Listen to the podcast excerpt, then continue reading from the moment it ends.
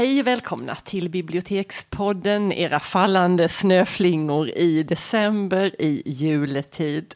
Var du nöjd med den introduktionen? Ja, den var jätte, jättefin. Ja, fallande flingor. Vi känner oss lite fallande, gör vi inte Ja, det är verkligen sista rycket nu. Sista rycket, mm. det är typ sådär dan före dan före dan, någonting. Någonting. Ja, och vi tänker köra ett julspecial mm. idag. Vi har tryfferat själva skinkan med, med böcker och filmer ja. och så en text som vi tänker mm. läsa och begrunda. Ja. Det är så är gången. Vi ska sträcka ett varnande finger också för mm. den som tycker väldigt mycket om julen. Att vi kanske inte lyfter fram det där mest idylliska eh, böckerna eller filmerna utan de har en liten beska i sig kan man ja, säga. Ja, nu har vi varnat för ja. detta. En liten dödskallemärkning i, mm. i kanten där. Men du, om vi börjar, det här med böcker ligger ju oss ändå närmast om hjärtat. Ja. Är det någon bok sådär Jeanette som du förknippar med, med juletid?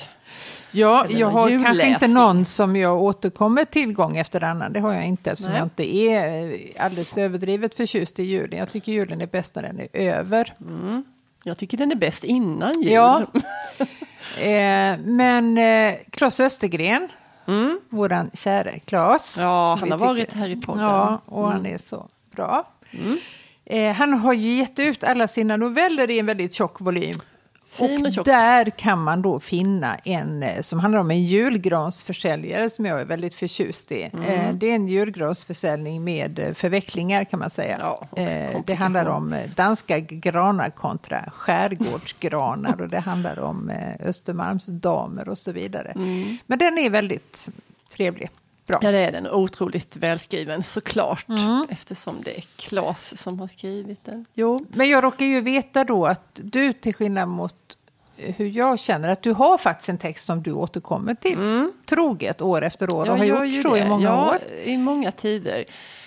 Långa tider så har Torgny Lindgrens fantastiska bok som heter Legender mm. varit ett stående inslag på julaftonen. Och det började för väldigt länge sedan och då hade jag den eh, som en inläst ljudbok där han själv läste. Det var på kassettband och ni som lyssnar och ni får googla vad det är för någonting för jag orkar inte ens förklara.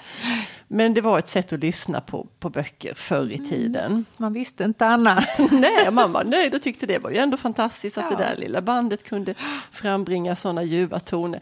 Eh, på omisskännligt vis läser Torgny Lindgren sina legender. Västerbottniska. Ja, mm. och, de är, och de här legenderna, det är som typ noveller kan man väl säga, det är avslutade ganska korta historier, men de är så himla fantastiska. Och vi, vi måste få lyfta två, och då vill jag berätta om en som handlar om en gamflicka som har blivit kvar hemma hos sin pappa lite för länge och de står varandra nära såklart. Men, men hon känner ändå att hon vill ju ut i världen. Hon vill ju lämna det här tunet och den här lilla arma gården. Och det finns ju andra möjligheter. Hon har mm. kusiner och hon har möjlighet att få jobb på någon porslinsfabrik. Och, alltså det väntar en värld på henne ja. men tiden flyktar och det är dags för henne att lämna hemmet. Och hennes pappa inser väl detta också på något vis men, men förhalar ändå det här hennes avresa för han blir liksom sjuk inom citationstecken varje gång det är dags för henne att ge sig mm. av. Han får väldigt svåra åkommor som en gång blir han blind. Åh, oh, det var ju förargligt så då kan hon inte åka då. Och, och sen får han väldigt ont bortåt ryggen så han inte kan röra sig. En otroligt charmig och rolig Jättebra berättelse. Och sen så har vi ju den om lantmätaren. Ja, men jag måste bara säga, ja. jag, jag, får sådana associationer när jag mm. tänker på det här. Eh, om du känner till, klart att du gör, det vet jag att du gör, men säkert, som mm. är då en, eh, ett artistnamn för Annika ja. Norlin. Mm. Hon har skrivit en fantastisk låt som mm. faktiskt skulle kunna handla om den här gamflickan och den mm. heter Hon blev som kvar. Ja. Och det finns säkert jättemånga sådana öden. Ja, eh, att man har velat men mm. inte kunnat eller inte ja, hindrats på olika sätt. Ja, andra krafter har verkat ja, i motsatt riktning. Jag tycker det är så mm. sorgligt. Mm. Ja, men den, jag vet vilken låt du menar. Ja, ja, Den, eh, Nej, men den, du nästa, ja, men den andra, Lindgren. Ja, det är ju den här underbara om, om land, den rigide lantmätaren och bonden som nattetid går ut. Alltså det är flera, det är tre bröder som har lite mark mm. som angränsar till varandra. Varsitt hemman. Varsitt hemman har de. Och då du har, om inte jag minns fel så är det så här att två av bröderna har fått familj och barn och det kryllar och växer och de har förökat sig. Utom den ena broren då. Mm. Och då, då, känner han att han på något vis vill kompensera ödet och livet genom att utöka. Just. Ja. ja. Ja, vad gör han? Nej, men han? Som jag minns det, mm. eh, att han går ut nattetid och mm. flyttar de här, det heter rågångar. Eh, och det är väl då på något sätt gränserna för hans ja. hemman. Mm. Och det är några stenar då som markerar gränserna och de flyttar han gradvis. Ja, man flyttar lite. Lite i taget. Så märks det inte. Fast till slut gör det det.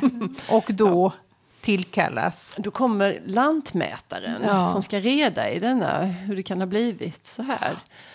Um, och då, då blir det ju någon sorts, stegras ju dramatiken för då mm. anar han ju bonden med de som har flyttat sten, rågångsstenarna att um, han är illa ute. Mm. Mm.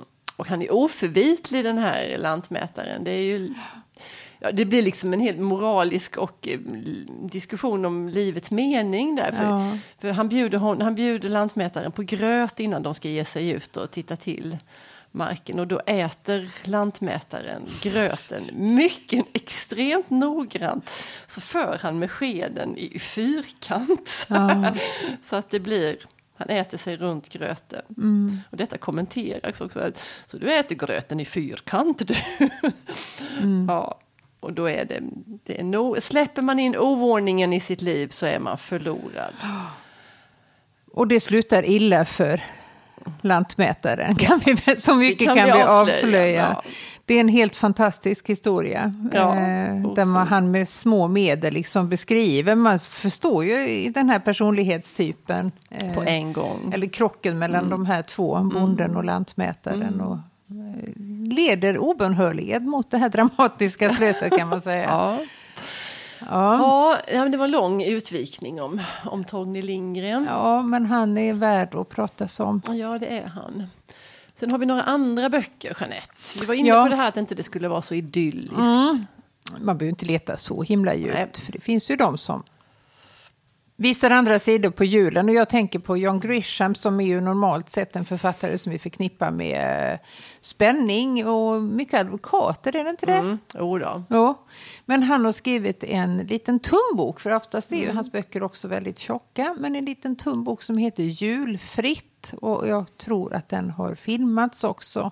Handlar om ett par som bestämmer sig för att inte fira jul. Mm. De ska inte hänga upp eh, julgirlangerna och de ska inte köpa julklappar och de ska inte ha gran.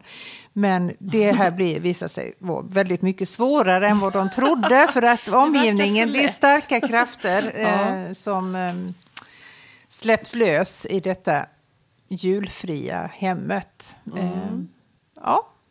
Ja, och sen kommer vi tänka på Julstädningen och döden av Margareta Strömstedt. Mm. En eh, sorglig men jättebra bok som vi läste för när det begav sig. Ja, det var för ganska länge, länge sedan. Och inte mm. vet jag om det handlar så himla mycket om julen, men vad det handlar om det är ju en, en oförmögen mamma som, som är sängliggande. Hon, nu skulle man ju säga att hon har någon psykisk sjukdom, men det hette det säkert inte då. Um, hon är ju oförmögen till det mesta. Såklart. Nej, men en jätte... Och sen diskuterade vi här innan om det här begreppet julstädning. Ja. Om det är aktuellt fortfarande. Om folk julstädar eller inte. Nej. Jag är inte så säker på att de gör jag det. Kan bara gå till mig själv. Och ja. julstädas icke. Nej. En eh. liten mockning på ytan har jag väl fått ja. till. Men jag, har ju, jag ser ju ändå personer i, i grannskapet. Där putsas fönster och fejas. Ja.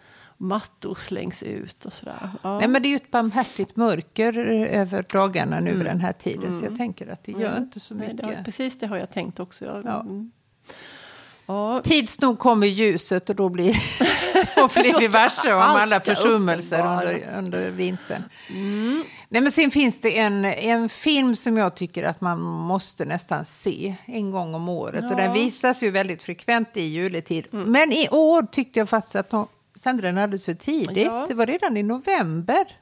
Ja, eller i början, på, början på december. Nej, men det jag pratar om, det vet alla, att den, den, heter Love actually och den kom 2003 och det är en sån här fantastisk eh, överlastad julfilm mm. med ganska mycket beska i sig. Ja, det, ja, och den är ju både rolig och sorglig och man vrider sig och ja. man hejar på rätt person och, mm. och, man inser att alla kommer inte att få varandra. Nej, men det är svek och det är kärlek och det är olycklig kärlek. Ja. Och det är, ja, Colin Firth spelar författare och som jobbar med sitt manus. Och, efter filmen börjar med att han upptäcker sin fru i säng med en god vän eller med Nej, sin men börjar inte filmen med... med den här grandiosa entrén? Eh, han som är alkoholiserad. Eh... Rockartisten? Ja. Mm. Jo, men det, jo, det, ja. den går ju som ett tema ja, i hela... den här låten som han ja. lever på. Precis. Som hans pappa skrev, eller en julhit, var det inte så? Jo, och den ska bli, ja... Han ska göra en ny version av den. Ja, den ska bli liksom värsta julhitten. Mm. Mm. Jo, men jag tänkte på den stackars Colin, för, för hans, när han dyker upp i filmen så tror jag det, det första som händer där är att ja. hans fru bedrar honom, att han ja. kommer hem lite otippat och mm. inte bra. Sen är han deppig nästan hela filmen igenom, men han blir förälskad i en portugisisk kvinna. Så honom ordnade sig för. Ja. Dock eh, inte för alla. Nej, men den är lite speciell alla. för att den har så många, man får följa så många personer. Mm, mm eh, parallellt till hela filmen. Ja. Hade det varit en bok hade man kunnat kalla det för en kollektivroman. Ja. För det är liksom ingen enskild huvudperson som man får följa. Utan Nej, ingen får mer utrymme än någon annan. Nej. Nej, men den är rolig. Men sen blev jag lite modstulen förra året när jag såg den. För då dristade jag mig till att göra det här Bechdel-testet. Mm. Ni vet.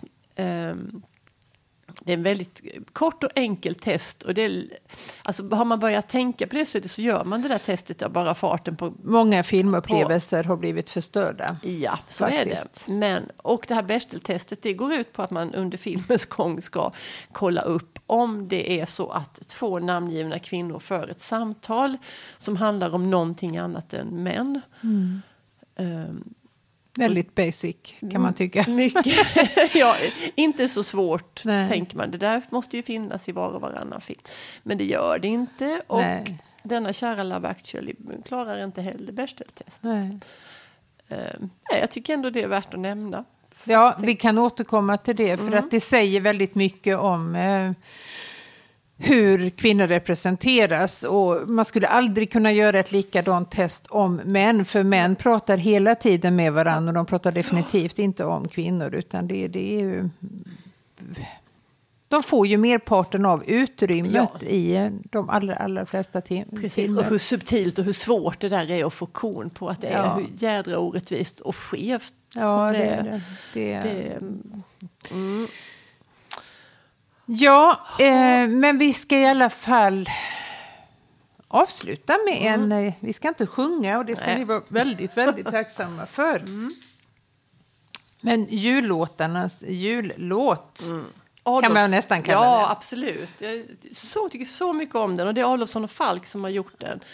Och ni kommer säkert att känna igen den fast vi då inte sjunger utan läser. Så har den vissa oförglömliga sentenser. Mm. Kör på. Nu kör vi. Jag är en lugn person med takt och ton, måttfull och balanserad. Jag är tyst och still och det ska mycket till innan jag blir exalterad. Men jag har en last som håller mig fast i ett järngrepp varje vinter. När året är slut och snön ligger djup och slädarnas medar slinter. Jag vill ha mer jul. Ge mig mer jul, jag vill ha mer jul, ge mig mer jul. Tusen stjärnor som tindrar, glitter så långt jag ser. Av juleljus som glimmar vill jag ha mer. En show glöms bort om den bara visar upp effekter som man knappast anar. Så ge mig 30 grader kallt, tomtar överallt och en skog av gröna granar. Jag vill ha snötyngda hus, tusentals ljus, kulörta kulor i drivor, bjällerklang som ackompanjemang på alla julens skivor. Jag vill ha mer jul, ge mig mer jul, jag vill ha mer jul, ge mig mer jul. Tusen stjärnor som tindrar, glitter så långt jag ser. Av juleljus som glimmar vill jag ha mer. Ge mig en svårknäckt nöt, sötare gröt, djupare dopp i grytan. Glittrigare glim och grötigare rim och mer Weise i rutan. Det är min favoritmening. Ja, den, har, den är lite daterad. lite. Eh, jag vill ha rymligare säck, segare knäck, fetare fläsk från grisen, krimsigare krams, längre långdans och raskare räv på isen. Jag vill ha mer jul, ge mig mer jul, jag vill ha mer jul, ge mig mer jul. Tusen stjärnor som tindrar, glitter så långt jag ser. Av juleljus som glimmar vill jag ha mer. Jag vill ha mer, mer, ge mig mer, mer. Jag vill ha mer, mer, ge mig mer, mer. Mm. Härligt. God jul! God jul!